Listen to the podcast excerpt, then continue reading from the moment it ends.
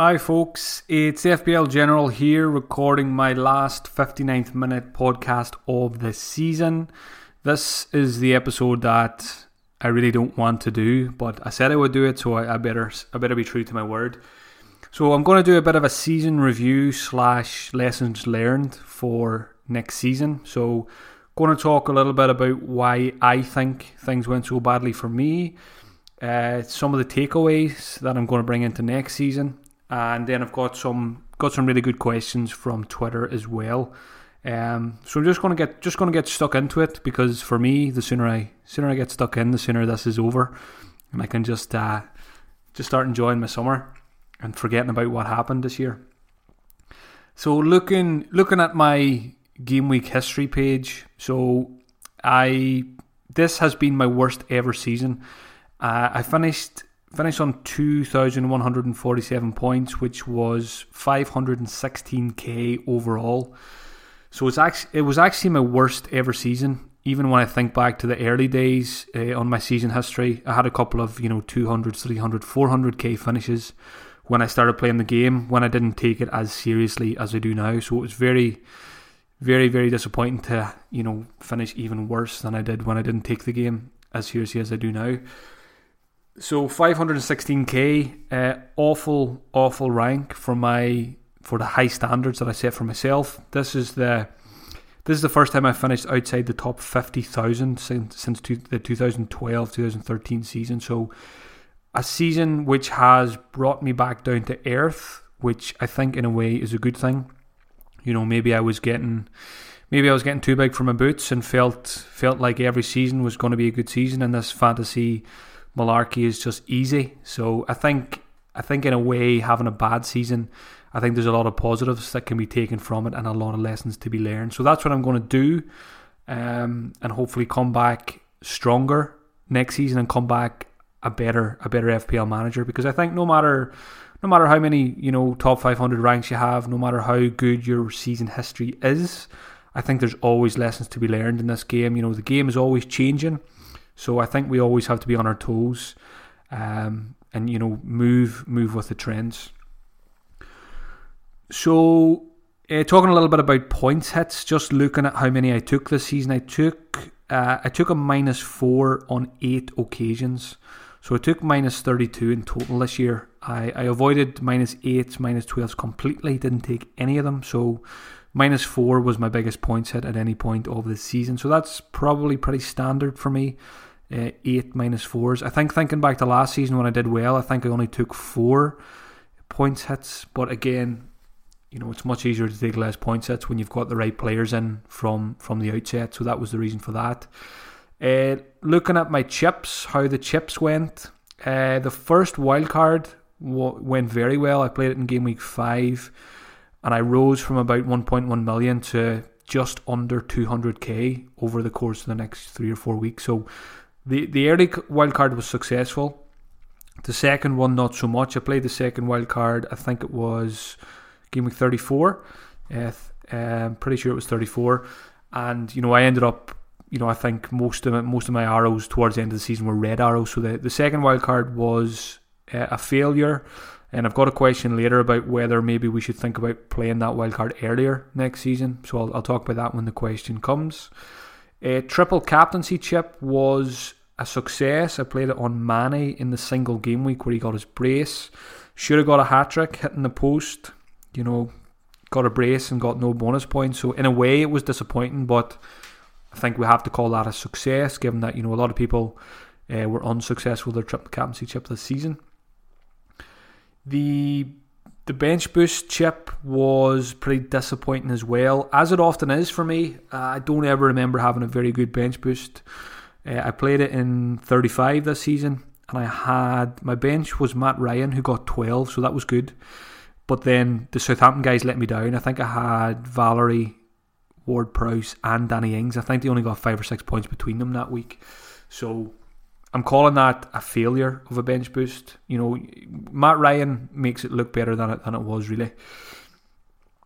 The free hit chip I played it in 32 and I got 83 points. Now, 83 sounds good, but in the grand scheme of things, it wasn't amazing because that that was a game week rank of 1.5 million overall. So really, when you're playing your free hit chip, you want to be getting a, a very high game week rank. So again, a pretty average chip there. So overall, probably probably a bit disappointed with how the chips went for me this season. So again, something to think about for the next campaign. Moving away from that now, uh, I'm gonna. I've noted down here a couple of reasons why I think things didn't go well for me this year. So I think one of the main ones, one of the main ones was uh, a lack of preparation uh, and the lack of a plan going into game week one. Uh, so when when I think back to game week one, uh, I got married last summer. I got married on the 14th of July last summer. Was on honeymoon then until around the first or second of August. So when I got back, it was all it was all a big rush. And um, that was when my Patreon started to kick off as well. So, you know, I got a lot of sign ups uh, late July, early August. So, you know, I was putting in a lot of work for that uh, and, you know, trying to get up to speed with it. Um, and, it, you know, I just, I, I didn't have time, basically. I didn't have enough time to prepare my own Game Week 1 team. So I neglected my own planning. And, you know, it, I ended up going into the season without having a, a set in stone plan slash strategy, which I usually do. So what I ended up doing was I kind of just set up my team for the first four game weeks with a view to more than likely wildcard early, and that's what I did end up doing. Um, and you know, not not doing enough research in in those early ga- uh, in in preseason, it definitely contributed to my poor start to the season. As I said, after four game weeks, I was 1.1 million overall, uh, and I think you know I just never recovered from that bad start. I've got a question as well later about you know how important is a good start, so I'll come back to that as well. But yeah, I think that one of the, that is definitely one of the main reasons why I had a bad season was a poor start, and that was because of a lack of preparation and and, and, and the lack of a of a plan for the season. So that's something I'm definitely going to have going into the new season. Going to do a lot more research, a lot more tinkering than I did last season, and be well set up for the season in game week one.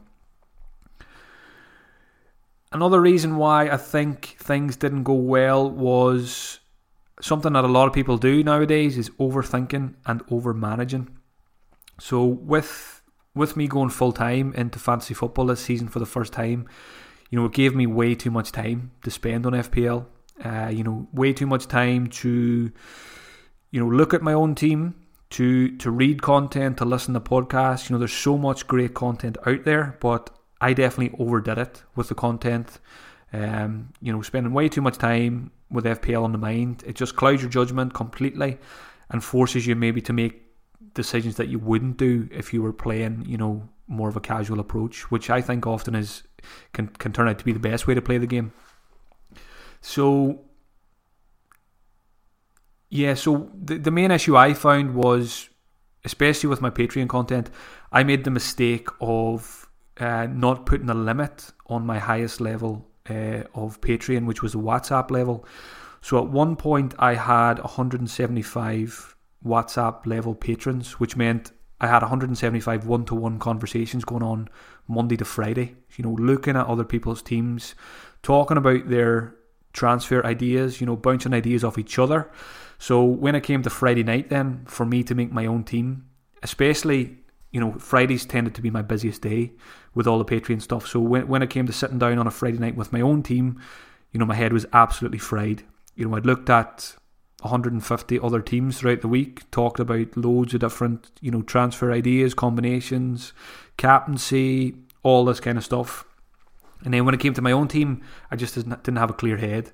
And I usually made, you know, a lot of the time I made decisions, you know, with a tired mind uh, and you know just rushed moves. Uh, and talking about rushed moves, I think back to one in particular that was a very you know very damaging part of my season. It was game week eight uh, when I sold Callum Wilson and David Silva for Arnautovic and Knockaert, And then over the next couple of weeks, Wilson and Silva scored 43 and Arnautovic and Knockaert scored 5. And that, that was a that was a Friday night deadline, and I was in London on the Thursday for the FPL show. So I stayed in London the Thursday night, and then I was flying back on Friday. Uh, I think I was flying back about one o'clock, and then my flight was delayed for, for two or three hours in Heathrow. So I ended up not getting back to the house till about five o'clock, half five, and then the deadline was at seven o'clock. And in the meantime, I had a backlog of you know, Patreon work to get done. So then I ended up having to rush my transfers in the last 10 or 15 minutes. And that was when, you know, that was the worst transfers I made the whole season. You know, Wilson and David Silva, two very good FPL assets. Um, yes, Wilson wasn't scoring goals, but his underlying stats were great and his fixtures were great. But because I had to rush my moves, I ended up making very, very poor decisions there, getting Arnie and Knockaert in. I think they were also playing that night, the Friday night. Uh, I think I talked Arnautovic up on the FPL show the day before, and I just was hell bent on getting him in. Uh, but in hindsight, you know, it was it was two awful transfers. So again, it's all that comes down to, to rushing things and, and not spending enough time and, and, and you know making making poor decisions with, with without having a clear mind. Uh, what else do I want to say about overthinking and over managing? Um, yeah, I think I think I, I think I've covered most of it there. I'll move on to the next thing I've noted down here is not sticking to my golden rule of patience. So a couple of examples there is the one I mentioned there was was Wilson. Uh, you know, good good underlying stats and good fixtures, and you know, getting too impatient because he didn't score for two or three games and then just shipping him out. I should have had more patience there because the signs were pointing to an upturn in form. Um, the one time this season as well that I made an early transfer, I made I got sick of Alonso and he blanked against Newcastle and I sold him on the Sunday night after that game for Alexander Arnold. And then of course on the Tuesday Trent we got news that Trent got an injury. So you can call that bad luck but for me that is just me breaking my rule of patience. You know it's I've always waited until Friday night after all the press conferences. I like to have as much information as possible before I make my moves. And you know, I let myself down there with that Alonso to, to Alexander Arnold transfer. So again, next season it'll be back to tried and trusted patience. I never worry too much about team value, so I don't I don't worry about making early transfers to build that team value. So I'll just be waiting until Friday night or even Saturday mornings next next season for all my moves. Uh, just more than anything else, it takes the frustration out of things like that Alexander Arnold injury. Something else I think I, I was very weak on uh, in 2018-19 was my captaincy picks. Uh, I just had a look at it this morning. Um, so I'm calling a captaincy fail is where the captain scores less than 10 points. Um, so my my captain got me less than 10 points on 15 occasions. Uh, and when I say 10 points, I mean 5 times 2. So Eh, 15 i'm calling that 15 15 poor captaincy decisions or you know i wouldn't say poor decisions but 15 captaincy blanks in my eyes. So that number is way too high. You know if you're going to have a very good season you know you're you don't want to have 15 15 poor captaincy hauls. So you know a lot of people that season went for 15 16 17 game weeks at the start of the season nailing their captaincy every every week. And you know that got them off to a great start you know a great platform to build on then. So one of the key things I want to improve on next season is a much better return from my captaincy. So when I when I set out my strategy, my plan for the season eh, in pre-season, a key aspect of that is going to be the captaincy. You know, I'm going to be looking in. You know, I think I've been guilty in the past of not looking, you know, far enough ahead with you know which players I want to captain. You know, pinpointing game weeks and pinpointing captains in certain game weeks. So I've probably always kind of just wing, winged it a little bit with that and just gone week from week, week to week and, and you know captain the, the the best option that I have in that given game week. But I think I think I've learned this season that captaincy is. I've you know I've always known captaincy is important, but I think it's one of the most important aspects of the game. Uh, and to have a good season, you need to get it right more often than not. So a key aspect for me is going to be in my strategy. Eh, the captaincy is going to be central to any any plan that I have next season, and any decisions I make, you know, captaincy is always going to come into consideration. I've just uh, noted down here as well uh, a scribble on the paper. Too many crap FPL players. So when I, when I think of crap FPL assets, I'm thinking of players that were in my team this season at various points. Ross Barkley, Knockaert, uh, Pereira from Watford, and Theo Walcott. Now, looking back on the season, uh, in hindsight, they're four players that never should have came into my side. You know, going on how I play the game, you know, I tend to stick to tried and trusted FPL assets, players that players that won't get rotated, um, players that I, you know, usually when I bring in a player, I hope that I won't have to sell them in the near future. But you know, all those four players, you could say bringing them in that you're probably seventy five percent certain that you're going to have to sell them again in a couple of weeks' time. So that's just a lot of wasted transfers. And for me, my strategy is always to try and minimise transfers. So that was a failure on my part. Fell into too many traps this season with bandwagons. Um, so that again, that's another key aspect for me next season is to avoid those kind of players.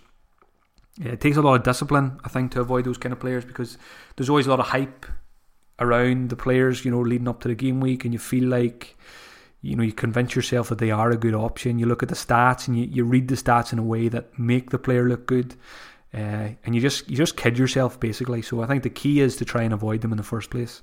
Um, don't try you know don't paint something beautiful that's not beautiful. You know there's there's a better way to say that, but that's the best I could do there. Um, the last thing I'll mention here uh, that I think I failed on was not having enough Man City and Liverpool players throughout the season. Best two teams in the league, score the most goals, uh, keep the most clean sheets, get the most FPL points. You know, get as many of them as you can. And even going into the final game week, I think I only had four from the two teams. You know, and you know a lot of people had had six. So for me, again, going back to the seasons where I'd done well, I was very good at just focusing on the top teams in the league, and you know just having a sprinkle from from the other lesser sides who offer good value. So I think next season I want to have I want to go into the season with a core, you know, six, seven, eight players from good sides who are just good FPL assets that can hopefully be set and forget for the season. And you know, patience with those players. If you get in a good player, um, good player from a good team, and they blank for five or six games, doesn't mean they've become a bad player you know, and, and more often than not, if you just be patient with them, you know, over the next five or six game weeks, they could they could score 50, 60 points easily. So again, a lot of it comes back to patience, and it's it's how you manage yourself in that situation. So I've I've touched on a few of the lessons already that I'm going to bring into the season. Just going to go through anything else I've got noted down here. Um, I've already mentioned number one, make transfers with a fresh mind. You know, if that means my head is fried on a Friday night, just go to sleep and wake up on Saturday fresh and make the transfers then. Um, I, I don't know about other people. I always have this fear of, of sleeping in on a Saturday, even though the deadline's not till half eleven. Um, I do like my sleep, uh, and particularly you know if I'm out the night before, I just always have this fear of waking up at 11, 11.35 on a Saturday, having not made my transfer. So that's that's really why I usually make them on a Friday night. It's very rare that something will crop up between you know Friday night at ten or eleven o'clock and the Saturday deadline. So usually Friday night is a pretty safe time to make moves, and it's mainly because of my fear of, of sleeping in on on a Saturday morning. Um, what else am I going to take into the season? Avoid bandwagons, which I've mentioned.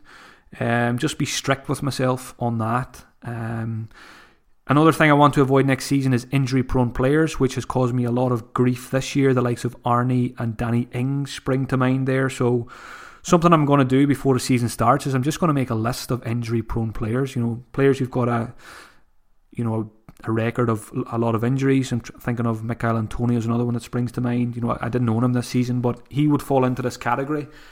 And just whenever I find myself considering a player who's injury-prone, just don't get him because, as I said, you're wasting a transfer to get him in and more than likely you're going to have to wait to transfer to get him out when he when he gets injured again. So that's two free transfers, very valuable two free transfers that could be used elsewhere. So that's something I want to do next season.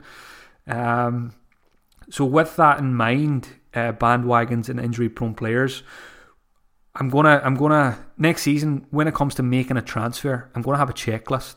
So number one, I'm to ask myself: Is the player is the player I'm considering bringing in, is he likely to be rotated over the next couple of weeks? So an example there would be Barkley. So if I asked myself that question when I was getting Barkley, I would say the answer was yes, because there's Kovacic, Loftus Cheek, there's lots of options there. So that would have straight away X for Barkley, not getting him. The next thing I'll ask myself is, is this player an injury prone player? So if I was getting Danny Ings or Arnautovic, this would be an X there, and I would just avoid them and just go for someone else. Um, the next question I would ask myself then is the player I'm selling, have I given the player enough time? You know, if I brought that player in for, you know, with five or six game weeks in mind and only three of them have passed and he's blanked in all three. You know, is it justified? You know, has his stats dropped off a cliff? How are the fixtures, or should I give him those extra three weeks rather than getting this new player in? Um, again, it's all for me. It's all about minimizing transfers. Uh, I think I, I, think I made forty two transfers in total this year, which is which is probably a pretty low amount uh, given the average. Um, but again, I, I just want to go into next season and and you know, I made 38 last year, so an average of one a week, and I kind of have that figure in my head going going into next season. Now, obviously, it, it depends on on how, how many injuries and things like that you get, but really minimizing transfers by managing my squad well is what has got me those top 500 finishes in the past. So that's something I want to try and go back to again next season. Just focusing on on, on having a core group of players, trust those players long term, uh, and, and and avoid the points hits. Uh, what else am I going to do next season? I'm going to I'm going to listen to less FPL podcasts. I'm going to read less FPL articles. I'm going to watch less FPL videos. You know, there's so as I said, there's so much good content out there. Um, but you, you really you've got to pick and choose what you watch and what you listen to. Um, and I think you've got to limit it as well. And I think this comes this this works with Twitter and Reddit and things like that as well. You know, it's it's very easy to become addicted to these uh, forums and you know spend you know check it five or six times a day, and I'm guilty of doing that with Twitter. Um, you know, I think you've got to manage how much time you spend thinking about FPL because otherwise you're just going to overthink, overmanage, and make poor decisions. So, um, one, one thing I do on Twitter is, you know, I don't follow too many accounts. I follow about 200, but I also mute, uh, you know, I mute a lot of accounts. Anything I don't want to see, I just mute it um, or mute, mute the person. And I just focus on I want to use my Twitter for seeing the content that I want to see from the people who I respect and who provide good content. So, you know, it's all about managing time as well. You know, if you follow five, six, seven hundred Twitter accounts and you go on Twitter, you know, you, you're gonna you're gonna be there all day. When I log into Twitter, um, it probably takes me about three minutes, two or three minutes to scroll down to where I was when I was last on there, because I follow so few, um, and I just mute the accounts that I don't want to see and that way you're getting high quality content and you're not wasting time and you're not clouding your judgment as well with other stuff there as well. So I think that's it's all about you know you've got to be disciplined. I think nowadays with you know with mobile phones where a lot of us are guilty of just spending you know way too much time on them. Um, and that's something I'm going to try cut back on next season as well. Is less time on on things like Twitter um, and Reddit. The and, and I mean the reason for that is I want to focus more on my own team and my own strategy because if I'm on if I'm looking at all kinds of websites and, and forums, you know, I'm not, you know, I'm, I'm, I'm neglecting my own team and my own strategy and my own content, and you know, I'm, I'm getting away from my own, I, you know, initial ideas. And you know, usually your gut instinct, you know, watching a game and your gut instinct usually is if you go with that, you won't, you won't be far wrong. It's when you start to overthink things and you know start taking other people's information on board too much that's when you can start making that's when things get frustrating because then you go you go with someone else's advice when you should have went with your own and I think that's key you've always got to go with your own advice take all the content on board but at the end of the day it's your team and do the make the decisions that you feel are right and not what other people are telling you what to do uh, what else am I going to do? Again, I mentioned I'm going to plan a lot better for game week one um, and have a you know, have a strategy for the season, have a couple of golden rules and, and stick by them. Um, and definitely that checklist for making transfers is something I'm going to refer to every Friday night. Um, and if any player doesn't satisfy it, I just won't be making the transfer. I mentioned as well focusing on the top teams again, something I haven't done enough this season. So, going to move on now to the, the questions. I've got about five or six very good questions here, um, so I'll rattle through these as quickly as I can. Uh, first one came from Alex Ball. So Alex is a fellow uh, fellow veteran in, in Elite 64 who is joining me in the relegation to the Elite 64 qualifier league. So Alex is another top top manager who's had a very tricky season. I'm pretty sure Alex has never been worse than 60k in about 10 years, um, and, and he's had a similar season to myself. So Alex's question is: with so many seasoned managers struggling this season. What do you think has changed from previous seasons, and how will you adapt next season based on what you've learned this season? So I've kind of covered the, you know, what I've learned and what I'm going to do next season. But Alex asks, what has changed? Um, I don't think too much has changed within the game. You know, we've still got the players. You know, we still got you know the top, you know, the best players score the most FPL points. I think, I think the biggest thing that has changed is the ready, readily available information for managers nowadays. You know, and we've seen so many of the top 10k this season have never been there before. So the new breed have arrived, and I think you know when I think back to when I was an FPL manager for the, for the first time, I didn't have Twitter. I didn't have I didn't look at any forums. I just all I did was watch matches day on a Saturday night and manage my FPL team off that. You know, there was no podcast, no articles, none of that crack. Nowadays, if you're if you're a new FPL manager, you can come in next season. You know, if you're coming in next season as a new manager, never played the game before, you could you could easily not watch a single game. You could uh, read a couple of articles a week, listen to one or two FPL podcasts a week, and then make your transfers, and you could easily you could you could win FPL. You could win FPL by not watching a game. you know it is possible. Um, so I think that's the biggest thing that has changed. There's so much information out there nowadays, and the biggest challenge I think um, is how you manage yourself and how you manage that information. Um, I think you know talking about veteran managers like myself and Alex who've had tough seasons. You know, I'm sure Alex will will probably say the same thing as me. You know, back in the day you know, go back four or five years ago, it was so much easier to play the game because it was so much less noise, and you just did your own thing. Um, but again, definitely the competition is fierce now. You know, it's getting harder and harder every season to get those top 10k finishes. I've got three top 500 finishes, and I'll, you know, I'll be. I really don't expect to get one again, to be honest, given how you know how good the competition is out there. You need to have a phenomenal season nowadays with you know over six million managers to get the to get the top 500 finish. So um, very, very challenging, and it's only going to get harder and harder as the seasons go on for us veterans. So, um, you know, do we stick to our tried and trusted strategies, or do we do we adjust? But for me, you know, I, I, I'm I'm not going to change too much next season. I'm going to stick to what I've always done. You know, I've always been a conservative manager, uh, avoiding points hits. You know, waiting for Fridays, all that kind of stuff. So I won't be changing too much uh, next season. I think probably something that has changed for me in the last three years and, and more so than any this year is being in the public eye as well.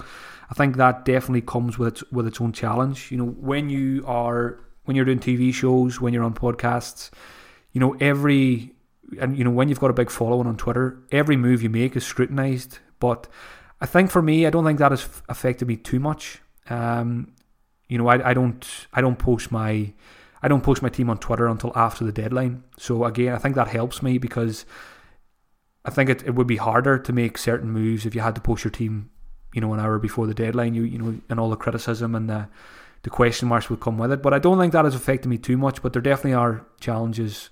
Um, you know, being in the public eye definitely comes with its own challenges, and that's something I need to manage better next season as well. Next question is from Sofa King. Uh, do you think your conservative slash patient play style maybe hurt you this season? Maybe an aggressive eight point hit at some point uh, before Christmas might have helped correct the course. So, very good question here again. Um, and I think I think my conservative patient approach definitely did uh, hurt me this season. I was in a position where I had to chase, which I'd never really been in before, so I was out of my comfort zone and I decided to, you know, when you're when you're way back in the rankings, you've got to decide whether you stick to what you know or do you change up your strategy and, and go for broke and take point hits and all that kind of thing. I decided to just stick with my approach and see see how it went for the season, and it obviously didn't go very well. So, in hindsight, you know, I mentioned I didn't take any minus eights this season. In hindsight, maybe I should have been more aggressive, given that I was, you know, especially when you're down three, four, five hundred k with only a couple of weeks to go maybe I should have just uh, went for went all out and, and you know had a real go at it. Um, so I think in future, if I ever find myself, you know, fingers crossed, I won't finger uh, fingers crossed, I won't find myself in the position I was in this season. You know, having such a terrible season. But I think if I did, I think I would be more inclined to maybe be more aggressive. Um, because the conservative approach didn't work for me this season. So I think when you've got nothing to lose, you may as well just go for it. Um, and I do think, you know, possibly a couple of minus eights here and there may have, you know, steadied the ship for me. I don't think it would have saved my season, but it may have improved things. Next question is from Joe Paul Paul Shonsky. Uh, good question here. How important psychologically and tactically do you think a good start to the season is? So I found myself having a very poor start. Uh, and I definitely do think that affected me psychologically and tactically because I think if you have a good start to the season, you know, it's very easy to just, you know, be a lot more confident and just keep doing what you're doing. But if you have a very bad start to the season, that's when you start to overthink things and try and second guess yourself because you doubt yourself because you've made poor choices for the first couple of weeks. So something I am really determined to do next season is to have a good start. Um, and you know, having a quick look at Elite 64 as well. I need to look, I need to look at this in more detail, but I often find you know the players that finish very highly in the rankings. If you look back at their season history, you know a large proportion of them had a very good start to the season. So I, I do think a good start is very very important. It's not essential, you know. It's we see it all the time. People claw back from one million to finish top 10k, but I think a good start, you know, sets you up in good stead for the season because if you've had a good start, you've got most of the you've more than likely you've got most of the good players in already, so you can focus your transfers around the fringes. You don't have to do much uh, shaking up. And if you if you have a good start as well, you can you can probably save your first wild card for a little bit longer as well, which can be which can be an advantage too. So I do think a, a good start is very important, um, and it's something I'm hoping to achieve next season. Next question was from Alan Cooper. Uh, Alan asks, "What three things do you think you could have, could have slash should have done differently?" Um, so the three things that spring to mind here are number one, keep Salah for Christmas. Um, I sold Salah game week 18 for to get Sterling and Sané in, and Salah went on a run of 49 points for the next five weeks while Sterling and Sané scored four points each over the next two game weeks. Uh, when when City lost those two games just before Christmas, so that's one thing I would have done. I would have kept Salah. I was probably a bit uh, knee jerk in selling him. I kept him for the hat trick against Bournemouth, captained him, 42 points. Then he played United and got nothing and didn't look great. But you know, Salah never does much against the top sides. Well, United we're not even a we're not really even a top side anymore. But I was probably too quick to sell him and it was the fear the fear of Man City assets drove that transfer. You know, uh, Sané and Sterling were hurting me every week, and and I decided to get both of them in instead of having Salah, and obviously that back backfired big time. So, keeping Salah is one thing I would have done differently. Uh, number two would be I've mentioned it a few times more focus on Liverpool and City assets, having more of them more often. And number three, I probably looking back, I would have been more aggressive you know, especially in the last couple of weeks when things were not going well. So, you know, maybe more points hits and, and a few few more punts here and there. Uh, good questions. Cheers, Alan. Uh, next question is from Martin Squires. Is the save the second wild card for the double game week outdated given the increased rotation we see now? And should we, you know, should we use the second wild card earlier to get more from it? So that's definitely something I'm going to think about next season especially because my second wild card was a bit of a failure this year. Um, a lot of people who played their second wild card earlier, you know, just after Christmas, just after the new year, um, ended up doing very well from it. And I, I always like an early wild card because you get a lot more game weeks to benefit from it. Um, so definitely something I'll be thinking about next season is possibly playing the wild card, the second wild card earlier, um, because rotation is a nightmare. And you know this crack of you know, wild card and then bench boosting the week after. I, I, don't think it's ever worked out very well for me. So I'm always open to, to new ideas with that one. Um, I know a lot of people every every summer people talk about you know bench boosting in game week one because if, you know essentially it's the only week where you have a wild card and a bench boost in the same game week because you know you can set up your game week one team and then bench boost. Um, but again, that's not for me because there's too many question marks game week one. You're not guaranteed to get 15 starters because you've got no previous information to go on. So, um, but definitely, I'm always open to. I'm always flexible with, with chips and things like that. So, it'll be interesting to see how that how that shakes out next season. But definitely, I'm open to an earlier second wild card next year. Uh, next question from John Chappell, a very loyal listener this season. John, thank you for the questions every week. Uh, two questions from John. First one is which players do I have penciled in for next season? And the answer is my pencil is not even out yet. Um, I'm not even thinking about which players I'm going to have in game week one next season until we get the fixtures and until we get the player prices, because player prices really dictates everything. Um, so the fixtures are announced on the 13th of June, so at least then we can start thinking about which teams to target for the first couple of weeks, and then hopefully early July we will have the player prices. Um, it's been it's been early July. It's been the first week of July the last couple of seasons when FPL's relaunched, but hopefully, hopefully the fact that we've had a bar, have a bar in summer, um, they might treat us and give it to us early or late June instead. So fingers crossed. Um, but yeah, I, am not thinking about game week one team until I have fixtures and player prices. Um, uh, the next uh, the next podcast after this one will be going to take a break from the 59th minute podcast for the summer um, and once we get once the game relaunches then I'll do a podcast that week you know with my initial thoughts on on some players that I like price wise and maybe some that I don't like um, John's second question was from uh, John's second question was what effect will VAR have next season? Yeah, so VAR is coming in. You know, will we have more penalties? Will we have less penalties? There's a lot of debate about that at the minute. There was a, a very interesting uh, graphic I posted on Twitter uh, yesterday from the FPL show. Go check that one out on VAR from La Liga, Bundesliga, and the Serie A. You know how it affected things there. And in two of those leagues, the penalties dropped off in the following season, and I think it was La Liga. Just one of the leagues anyway, penalties went up. I think it was La Liga. So I don't think VAR will affect things too much. You know, we could see a bit of a spike possibly the first few weeks, like we did in the World Cup, and then it tails, you know, it, it tails off and, and, and it evens out then. But I don't think VAR will influence my game week one team at all. Um, you know, I've always liked penalty takers in FPL, and I don't think that's going to change for the better or for the worse uh, next season. So we're definitely going to have managers out there who are going to pick seven or eight attackers who are all penalty takers, and it could well pay off for the first few weeks. So it's going to be very interesting to see how VAR does affect FPL. But for me, I don't think it'll change things too much. Uh, last question I will tackle is from Milan Dobrocic. Um, Milan asks, How do I approach building my game week one team? So I said, you know, I don't have any players in mind, but when when I when it comes to building a game week one team, a couple of things I do is number one, I tend to avoid the promoted teams. Uh, Jota was the only one I got last season. Wolves were a bit of an exception because they were coming up as a as a very very good side. You know, I don't think we're going to have that this season with the likes of Norwich, Sheffield United, and whoever else gets promoted. So, uh, game week one this season, I'll be avoiding the three promoted teams completely.